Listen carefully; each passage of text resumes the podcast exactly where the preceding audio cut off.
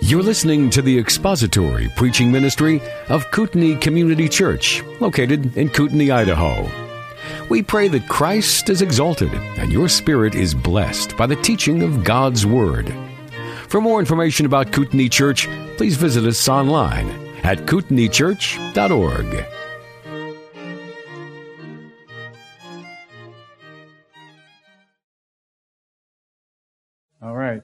Ready? First of all, I'm not Jim. You think if Jim's here, why isn't he preaching? I agree. Um, he's been working on something. Uh, a few things to get to clarify before we really get started. I had told Marcia that the word was alien for the kids. The word was alien, but I'm not going to use the word alien except for the few times I've just used the word alien. I'm going to use the word aliens a lot. So, kids, you can use alien or aliens. Okay. All right, that'll keep busy, really busy. The other thing is I chose the title to those who reside as aliens.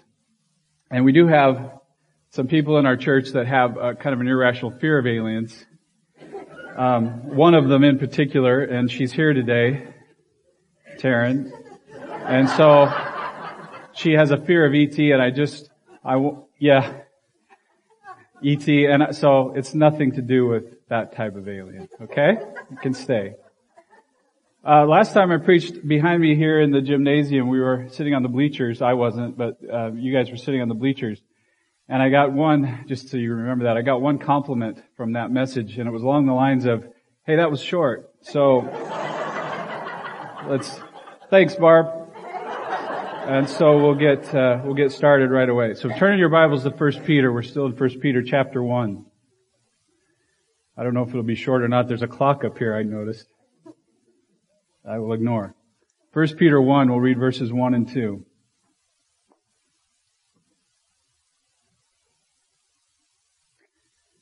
Peter, an apostle of Jesus Christ, to those who reside as aliens, scattered throughout Pontus, Galatia, Cappadocia, Asia, and Bithynia, who were chosen according to the foreknowledge of God the Father, by the sanctifying work of the Spirit, to obey Jesus Christ and be sprinkled with his blood. May grace and peace be yours in fullest measure. Well, let's pray together. Father, we are here grateful for your word. There's so much that I want to ask of you, and um, I just pray, Lord, that you would you would make these people changed through the hearing of your word. I pray that uh, you would use me somehow uh, in in that process, but that you wouldn't let me get in the way of it. Lord, I, I just pray that your word would be clearly understood and heeded acted on in Jesus' name. Amen. Okay, so our goal for today is to, we're going to continue our study of 1 Peter. The goal is to understand a couple of terms. Uh, the, specifically, the terms are reside as aliens, those who reside as aliens, and scattered. There are three words that are used to describe Peter's reader. Peter's readers. That's hard to say fast. We looked at the first one last time. That was chosen. Okay? And in the original language, the words are right next to each other. Chosen those who reside as aliens, there's other different translation choices, and exi- and scattered. Okay? Chosen, those who reside as aliens and scattered. And we did a fairly thorough uh, exposition of chosen and chosen according to the foreknowledge of God the Father last time. Understanding these three terms is really foundational to this letter. It's foundational to understanding the rest of the epistle. It's, it gives us our identity as believers. We are chosen, we reside as aliens, and we are scattered. And all of that according to the foreknowledge of God the Father. Okay, so that's what we're going to be looking at this morning. These words are not here by accident. A lot of times we uh, we read the greetings and we kind of read through them as if they're perfunctory greetings. They're not, especially uh, not this one. We have to understand these words. So the the second word after chosen, the second word that's translated those who reside as aliens in your Bible, maybe it's translated as exiles or sojourners or strangers or pilgrims. It's para epidemoi. I won't try to say Greek anymore today. Uh, yeah, I went one more time, but it's an actual easy one. Uh, this is an interesting word. It, it has the idea of both closeness and separateness. It means to reside, to live closely among and upon with a people, and that people is not your people. You're not part of that people, but you reside closely with them. It has that para, like paraclete, living, uh, coming alongside, and epi upon, and the demoi is the public, the people. Alright? So there's an idea both of closeness, closeness and separateness. We're to live with them, but we're not of them. We're to be close to them, but we're not them. There's a, sense in which we're not part of their community. Okay, and we're going to be fleshing that out. Uh, anytime there are multiple translation choices, you know that it is a word that is somewhat difficult to translate, and so it's good to maybe look at some different translations and get a better idea of kind of overall what the meaning of the word might be. So those who reside as aliens, that's what I'm going to use because I, I, think it, it serves well. Exiles, sojourners, strangers, uh, pilgrims, living as foreigners, temporary residents. These are all translation choices. And so you get the idea, right? Residing as aliens. There's two sides to it. Closeness and the separateness. Okay? Residing as aliens. There, I, there's three usages of the word. I want to just read you the other two real quick. This will help us understand the word. 1 Peter 2, 11 and 12. It says, Beloved, I urge you as aliens and strangers, there it's translated strangers, aliens and strangers, to abstain from fleshly lusts which wage war against the soul. Keep your behavior excellent among the Gentiles. And in Peter, Peter uses Gentiles to mean unbelievers in the book of 1 Peter. So keep your behavior excellent among the Gentiles, so that in the thing in which they slander you as evildoers, they may, because of your good deeds, as they observe them, glorify God in the day of visitation. Keep your behavior excellent among the Gentiles. It implies that there is behavior among the Gentiles. There is interaction with unbelievers, but that it must be excellent, must somehow be distinct from the normal behavior of unbelievers. Okay? So there's closeness and separateness. The other usage is in Hebrews 11. Uh, these, this is verses 13 through 16. You don't have to turn there. I'll just read this. You can if you want. It's your Bible. Uh, all these died in faith. This is after the hall of faith. All these died in faith without receiving the promises. But having seen them and having welcomed them from a distance, and having confessed that they were strangers and exiles, exiles here is this word, on the earth. For those who say such things makes, make it clear that they are seeking a country of their own. Indeed, if they had been thinking of that country from which they went out, they would have had opportunity to return. But as it is, they desire a better country, that is a heavenly one. Therefore God is not ashamed to be called their God, for he has prepared a city for them. Alright? I hope you can see from that, those who reside as aliens, yes, we, we live here, but as aliens. We desire a better country, a heavenly one. This is not our country. Okay? This is not ultimately our country. Our country is a heavenly country. Okay, so that's us. We reside here as aliens. We reside here. Duh, right? You were born here on this planet. I think, everybody. You're born here. In all likelihood, you're gonna, you're gonna die here. And everything that happens in between is gonna happen here. Everything that happens to us happens here.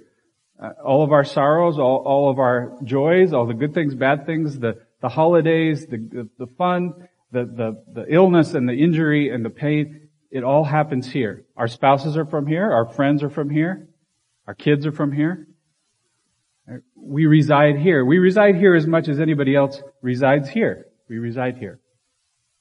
But we reside here as aliens. We're strangers. We're foreigners here. This, this is not home. This isn't home to us. As much as we love it here, we love life here, it's a strange place to us, right? It ought to be. It's not home. This place has to change to be home for us. And it will. As it is today, it's not home. Our home is in heaven. We, we long for heaven, a better country, the city that's prepared for us. So if that's true, there ought to be times when the inhabitants of this strange land, the people for whom this is their home, seem strange to us. There ought to be times when you see the way of thinking of the world, like Jim has been going through in Ecclesiastes, and you just think that is just strange. Where do they come up with these ideas that gender is just something you can decide on? Where do they come up with these ideas that this is okay and that's okay? Where, how do they even justify the killing of an unborn child? How do they, how do they, I don't understand how they think. That ought to be, that ought to come to you. Strange. It's strange. This place is weird. And you ought to be strange to them. Uh, there ought to be times when your ways of thinking and acting and what you will do and what you won't do, what you say is strange. They don't get you. It's even offensive and repulsive. Okay? That, that, that ought to be true if we are aliens. There's real differences between sheep and goats. I don't know what they are. Uh, Diane could tell you. I don't, I don't, one's got the obvious wool, but other than that, I don't know what the differences are. They sound a lot alike. But there are differences scripturally, spiritually speaking, between sheep and goats, right? Very clearly. Unbelievers and believers, there's differences between us. If you're never uncomfortable with the world, you're never uncomfortable around unbelievers, and you never made them uncomfortable, you might be one of them. Alright, so you, we had to examine ourselves to see if we're in the faith. Okay? And maybe you are, but maybe you've just left behind the Word of God to such a degree that you're no longer distinct. You're no longer separate. Okay? There's no sense in which you're visibly different. We, the chosen, reside as aliens. The third term is scattered. It's the word diaspora. Dispersion just means something that's scattered. Something's no longer together. It's scattered. Like when you throw ice melt or grass seed, you know, you scatter it. That's, that's just what the word means. Scattering. Easy to understand. And it really just helps with the idea of being those who reside as aliens. We reside as aliens and we're scattered in and among those who do not reside as aliens, in and among those who are not elect, in and among unbelievers. Right? It's easy. Now here's the hard part. This is all according to the foreknowledge of God. And you may have a translation that has separated that out a little bit, makes it look like according to the foreknowledge of God applies only to the term chosen, but that's not true. In the original language, it goes Peter, apostle of Jesus Christ, chosen, those who reside as exile, those who reside as aliens, scattered throughout, the, then it gives the place names, according to the foreknowledge of God the Father. Okay, so all three terms are according to the foreknowledge of God the Father. Remember what foreknowledge is. It's God knowing us and having relationship with us in eternity past before we've been born or done anything good or bad. He had established that He would have a special relationship with you as a believer. Right? So according to that foreknowledge, He chose you. He chose you for salvation. He also determined that you would reside as aliens in a world that is weird and doesn't understand you, with people whose, whose thinking is vain and futile. He's determined that, and he determined we would be scattered in and among them. Okay? We are not to live in separate communities of believers only.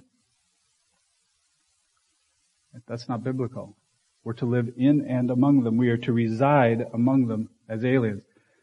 So we're to live closely with unbelievers, but not too close.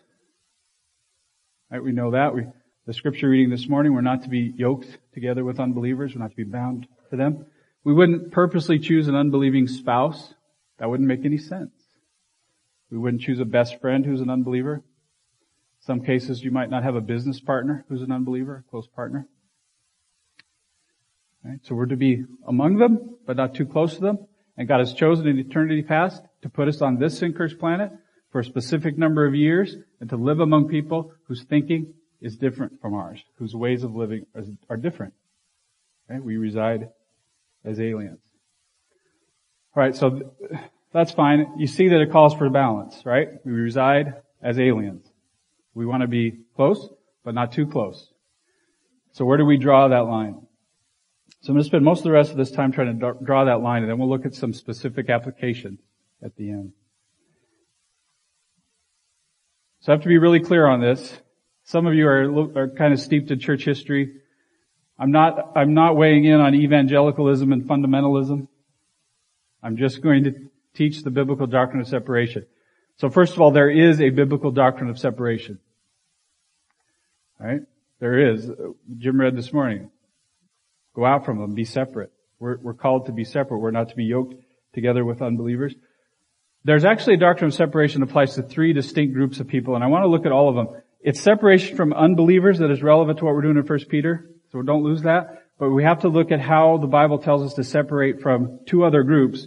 I think it'll help clarify the call for separation from unbelievers. So first of all, we're told to be separate from false teachers. Right? The, the classic uh, passage, Galatians 1, 8, 9, there are others. I just don't want to, I want to get that compliment at the end. So, that's my goal. Uh, these chairs are softer, so maybe a little longer. Galatians 1, 8 and 9. But even if we or an angel from heaven should preach to you a gospel contrary to what we preach to you, he is to be accursed.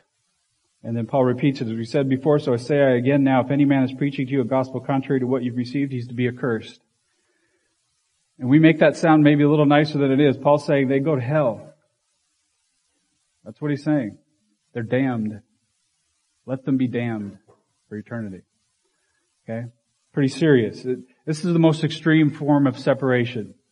We're, we're not to have any contact whatsoever with somebody who propagate a false, a false gospel, except to contradict them, to oppose them. Okay? The kind of work Justin does. Uh, we all ought to be involved in that. We ought to publicly identify and try to destroy the notions, the, uh, the false ideas of somebody who's a heretic. Okay? And I had a long list, but I'm not going to go through the list. You know who these people are. Now, it doesn't mean, I hope you know who these people are. I shouldn't say that. I'm still not going to go. The list is too long. You could do this forever. There's lots of false teachers, right? Heretics and heresiarchs, those who have started their own heretical movements. And so we oppose them. Now we will pray for the salvation of living heretics. Of course. I would love it if Benny Hinn, Benny Hinn went on TV and he said, you know what? I have been preaching a false word of faith gospel and I repent of that. I have been taking advantage of desperate people with fake healings for my own financial benefit. And I repent of that. I'm going to do whatever I can to make it right. I'm going to sell all my homes and my jets and my suits and my prayer cloths and my anointing oils. I'm going to sell all that stuff and I'm going to give the money to people who need it. I'm going to give it to a hospital. I'm going to, I'm going to make it right because I've authentically repented of my faith, of my sin. I put my faith in the genuine Christ of the Bible. Wouldn't we love that? Until that happens, I pray for his destruction, right? I pray for his repentance and his salvation or his destruction. He's got to stop. Right? And that's appropriate. That's a very severe form of separation. All, all, our only interaction with false teachers is to be opposition. Okay. That's one type. Another type is pretty severe is unrepentant professors, and I don't mean college professors, but people who profess Christ. So somebody who's professed faith in Christ, but they're engaged in open sin and they're, they don't repent of that. There's a degree of separation that's very severe. That's the Matthew 18 discipline process. If it gets to the point, to the final stage where they are shunned, they are excommunicated. We no longer have contact with them. This is 1 Corinthians 5.11. I wrote you not to associate with any so-called brother who's an immoral person, or covetous, or idolater, or reviler, or drunkard, or swindler. Not even eat with such a one. So somebody who claims to be a brother is immoral, we're not even to eat with them, not have anything to do with them. And we're to separate ourselves from them. But what's the goal? It's their repentance, their restoration. If they are in fact a believer, we, want to do what Paul calls heading them over to Satan. We want, we want them to suffer. We want them to leave the protection of the church. Leave the, leave the grace that comes from being part of the church. And to be out there in, in God's crosshairs so that He can teach them not to blaspheme. Right? It may involve actual physical suffering. Right? Something that will get their attention and drive them back to the Lord. That's the goal, restoration. Right? And, and what a wonderful thing that would be if somebody comes back and is restored to community. And if they're, if they don't repent, then church discipline serves another purpose. It protects the purity of the church. It's a declaration before the rest of the body and to unbelievers and to the angels that that kind of behavior is not consistent with somebody who professes faith in the Lord Jesus Christ. So we're going to protect the church. We're going to faithfully follow the steps of Matthew 18. Okay? Nothing to do with them. On a practical side, we could talk about that a lot. It's difficult to do in a small town. It's a, how do we know how to do this when this person shows up to this or that? What the Bible says is to have nothing to do with them. No interaction with them. Okay? Other than to talk about the sin, to desire their repentance. Okay? And if they're an unbeliever, maybe they'll come to faith in Christ. Okay? Those would be the goals. So that kind of separation very severe. We're also told to be separate from unbelievers. Uh, Jim read we're to be we're, we're to come out of them and be separate, come away from them. Uh, I don't want to read all these verses. We're told in, in 1 John to avoid the love of the world. This is uh, This is 1 John 3 1. The world does not know us because it did not know him. Remember Romans 12. Do not be conformed to this world, but be transformed. Right? We're to be separate from the world and from unbelievers. There's a separation there. Okay? We're to live as aliens, scattered among them, but living as aliens. But it's a mistake to think that the degree of separation from unbelievers is the same as the degree of separation from, say, a false teacher or from a professing believer who's engaged in sin. Okay? We can't, we can't and not, not to have that same degree of separation. It's different. Residing as aliens among unbelievers is not like that. We don't shun them completely. Okay? It's a, it's more of a spiritual, emotional distance. We do not accept or approve of their ways of living and thinking. But we still interact with them as neighbors and friends, coworkers, whatever. Okay? I'm going to read you a little more of the context of 1 Corinthians 5. I read you 5:11. This is 9 through 11. I think this will make this clear. I wrote you in my letter, this is 1 Corinthians 5, 9 through 11. I wrote you in my letter not to associate with immoral people. I did not at all mean with the immoral people of this world, or with the covetous and swindlers, or with idolaters, for then you would have to go out of the world. But actually, I wrote to you not to associate with any so-called brother who is an immoral person, or covetous, or an idolater, or a reviler, or a drunkard, or a swindler. Not even eat with such a one. Okay? So the separation from a professing believer who lives in sin is severe. Much more severe than with an unbeliever who is also living in sin, because that's all they can do. They're slaves to sin. But we are to associate with them. We have some association, although we maintain our separateness.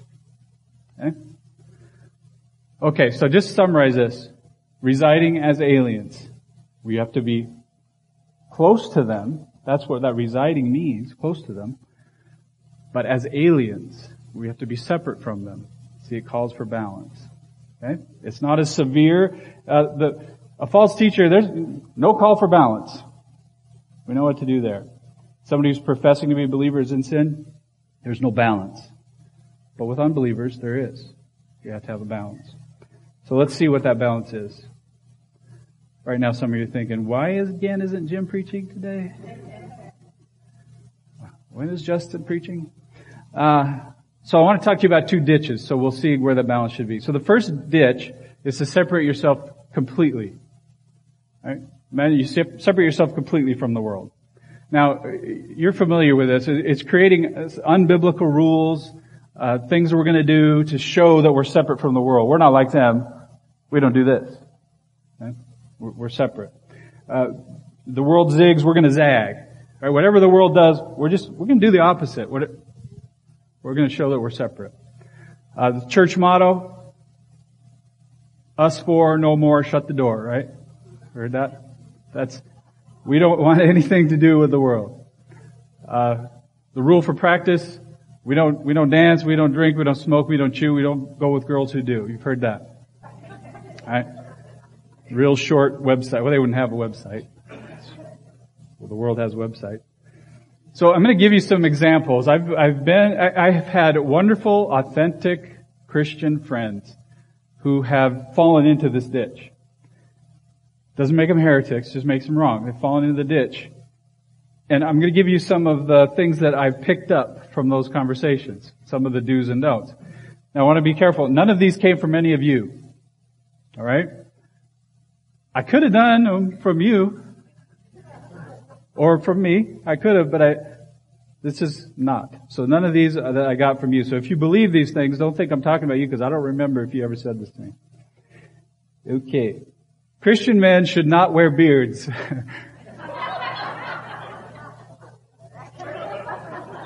now you know why Jim's not preaching today. Right? And the, why is that? Because Christian men wear beards. Or non-Christian men wear beards. Because non-Christian men wear beards, Christian men shouldn't. Uh, I think the same applied to women, but it, it, it's never come up. Speaking of women, women, just to avoid, to, to maintain distinction from the world, women should always wear dresses and skirts. Right? You may have heard that. Um, what about uh, places? You, you, Christians could never enter a bar for any reason. Uh, a Christian should not go to a movie theater. A Christian shouldn't go to a movie theater, even if it's a, a movie that's perfectly fine to watch at home. A Christian shouldn't go into a movie theater because that's a worldly place. Uh, Christians shouldn't go to a bowling alley. I kid you not. Christians should not go to a bowling alley. Historically, bowling alleys, I guess, were places where you would drink and smoke and chew. I, I don't know. I don't know. Uh, but they were historically places that, like bars, I guess. So that's the idea: is just maintaining that separation. A Christian should avoid alcohol altogether. Should never use alcohol. Uh, shouldn't smoke. Christians should avoid secular music altogether. Should avoid Christian music that sounds like secular music. Right?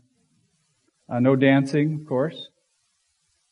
All this, all these rules, and, and they're unbiblical rules, okay? All these unbiblical rules, they are designed to avoid looking like the world. They're designed to demonstrate separation from the world. Well intentioned, but misguided. Okay? It's a laudable goal, though. We ought to seek appropriate biblical separation. We ought to seek distinction. Right? We ought to expect distinction. Right? But here's the secret. It's really simple. This is super simple. It's not easy to do, but it's simple. There's no complexity or nuance to this. Obey the teachings of scripture. Obey the clear commands of scripture. Obey scriptural principles. You're going to be separate. You will be distinct. Okay? That necessarily will imply distinction. Look, remember the Israelites. They had laws of Moses. If they would have obeyed the laws of Moses, it would have marked them as distinct and, and made them effective witnesses of the God of Jacob. Same way with us. We have biblical commands and principles. If we follow those, it will mark us as distinct followers of Jesus Christ. Okay? We don't need any other rules. This is 1 Peter 4, 3 through 4. This is what Peter says about it. For the time already past is sufficient for you to have carried out the desire of the Gentiles, having pursued a course of, of sensuality, lust, drunkenness, carousing, drinking parties, and abominable idolatries. In all this, they're surprised that you do not run with them into the same excesses of dissipation, and they malign you.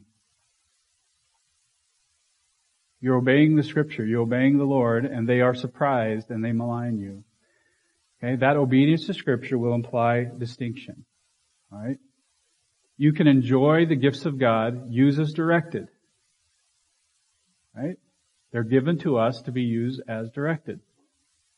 We can go bowling if we want to go bowling, but we're not going to get drunk at the bowling alley. and We're not going to approve of people getting drunk at the bowling alley. We're not going to swear, or we're not going to do we're not going to sin at the bowling alley. Right? That's our distinction. Right? We follow biblical commands and scriptural principles. Right? Our mere unwillingness to abuse the gifts will mark us as separate. Well, what's the problem with that approach though? I mean, what's the problem really with just trying to be separate? Like creating these things and just trying to be separate? What's really wrong with that? I mean, what's the problem? Well, first of all, you're doing something unbiblical. So that's should be enough.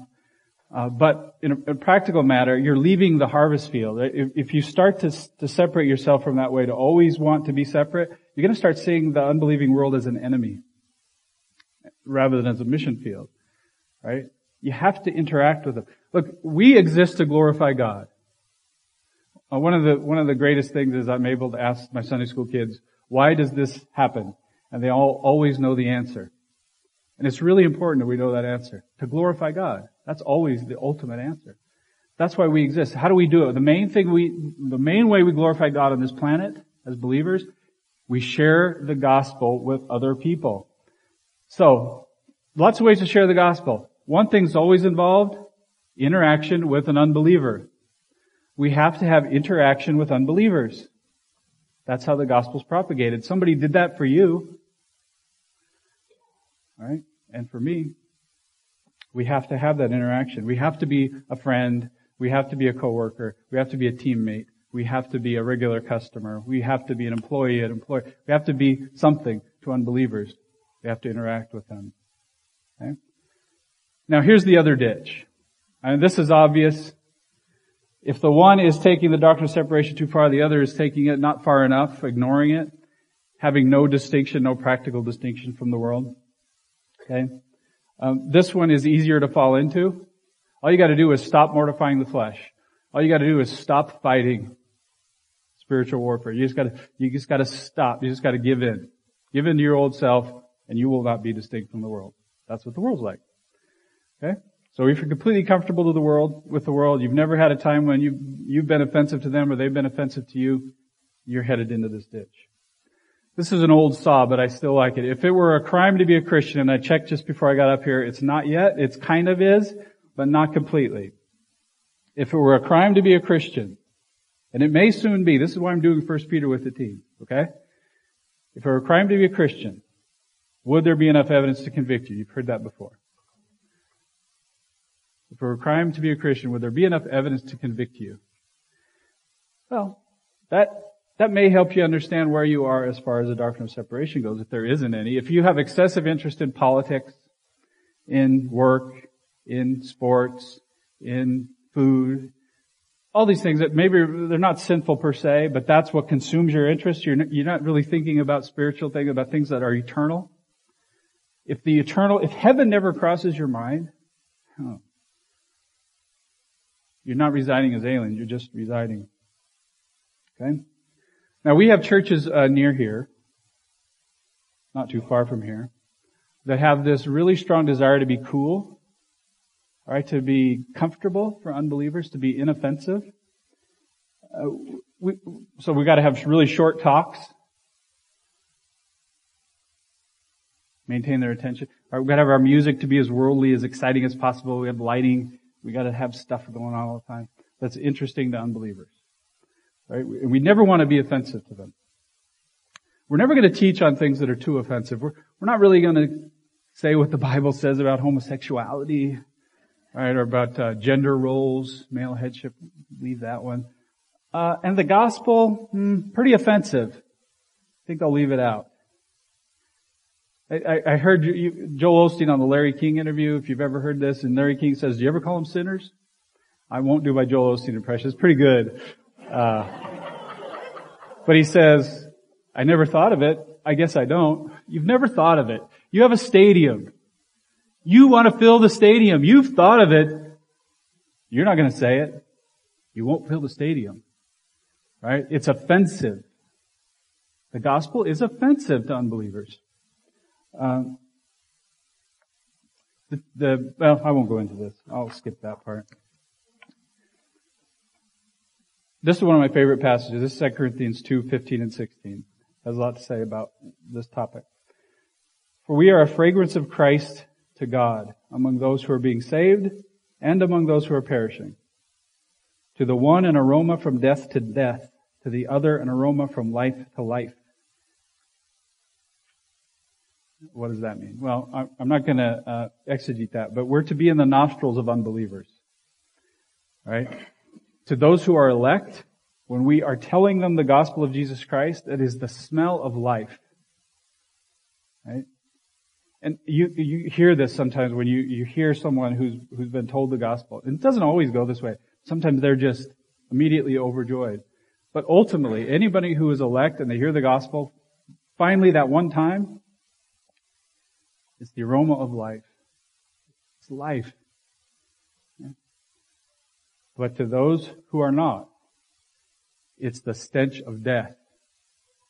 It's a fearful reminder you are going to face the judge of the universe for your sin. Right? We're to be both of those things. We're to be a stench of death unbelievers. An aroma from death to death. Okay, so we have to be separate, but we have to be among them. We have to be salt and light in and among unbelievers. So we have to remain distinct but we have to stay with them. I think this is what spiritual maturity is all about. Leaving behind the things that won't last beyond the recasting of this universe into the eternal state. You ultimately just don't care about them so much anymore. Okay? You may want to be informed and be a good steward or whatever is the thing that you need to do because there's some scriptural principle that applies to that. But ultimately, you're concerned about those things that will last forever. your eternal reward, your eternal relationships, your relationship with your Lord. That's spiritual maturity. All right. So a little bit of context then in First Peter. First Peter talked about last time. I'm sure you all remember everything I talked about last time. First Peter is a book that's written to persecuted believers, to suffering believers. It's to those who are about to undergo really severe persecution. And so he's offering them comfort. How would this offer comfort? Hey, according to the foreknowledge of God the Father in eternity past, you're not only chosen, but he determined that you're going to reside as aliens and be scattered among these people who are going to torture you and kill you for your faith. Is there comfort in that?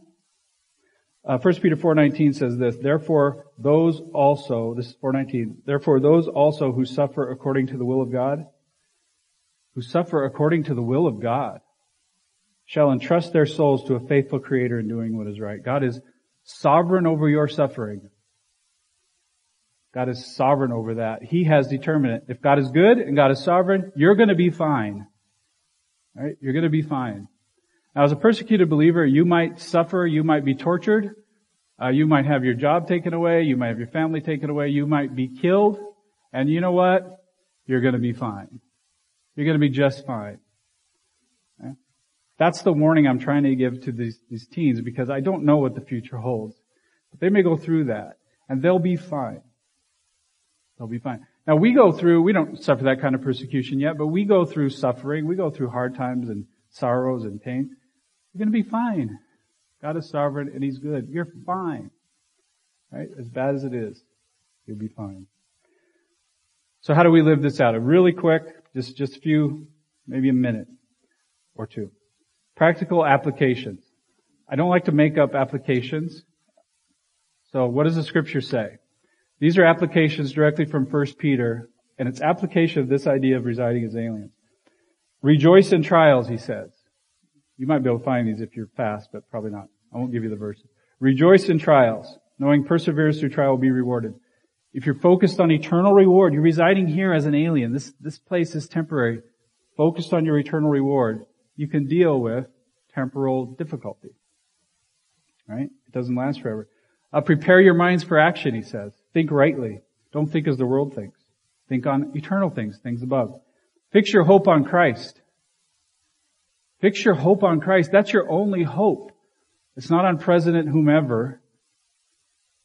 Right? Your hope is only on Christ. That is your only hope. Everybody else and everything else will let you down. Christ will never do that. That's your only hope. Be focused on Him. Solo Christo, right? One of the solos of the Reformation. Do not conform to your former lusts. That's the practical distinction from the world. You don't conform to your former ways. You conform to the, the scriptural commands and principles.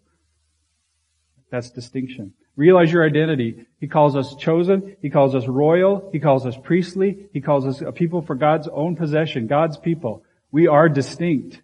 Like remember that the next time you're tempted to sin. That's not who you are. You are a people of God for God's own possession. Realize your purpose. We're to glorify Him. Uh, Peter puts it this way, we're to proclaim his excellencies. We're to proclaim the excellencies of God. We do that through words, proclaiming the excellencies of God. The gospel proclaims his justice and his mercy and his love and his wisdom. We also do it through the way we act as his image bearers. We show wisdom in and of ourselves. We show love. We show kindness. Okay, we're here for that, to proclaim his excellencies. Again, keep your behavior excellent among unbelievers. So we have to have behavior among unbelievers and has to be excellent. Be prepared to defend your faith gently and respectfully. Always be prepared to give an answer. Don't be surprised. Don't be surprised when fiery trials come upon you. Why would you be surprised? You're living here as aliens. You don't belong here. These trials have been promised to you. But he does say, don't suffer at the hands of the world because you deserve it. And because you've done somebody wrong. You've done evil to someone. Don't suffer because of that or because you're meddling in the affairs of the world reside as aliens. And then remember, kind of ends with this, remember you're going to heaven soon. You're going to heaven soon. This place is fine. It's good. We have good times here. But you gotta think of it as a staging ground, a rehearsal area, a practice field. This isn't the real thing. Okay? Your life is there. Your eternal life is in heaven. So if you can live this out, You'll be residing as aliens, scattered throughout, not sure all of us, but Bonner, Boundary, Kootenai counties, that might capture most of us. Right? That's who we are. Let's pray together. Father, we are thankful for your word. Uh, uh, we love your word and we are, are grateful that you have set us apart. It was a very high price that was paid that we could be set apart, that we could live distinct lives, that we would have the power to do that. And we look forward to heaven. We understand the high price uh, for which heaven was bought for us. So we look forward to that. May we live today as aliens, Lord, in Jesus' name. Amen.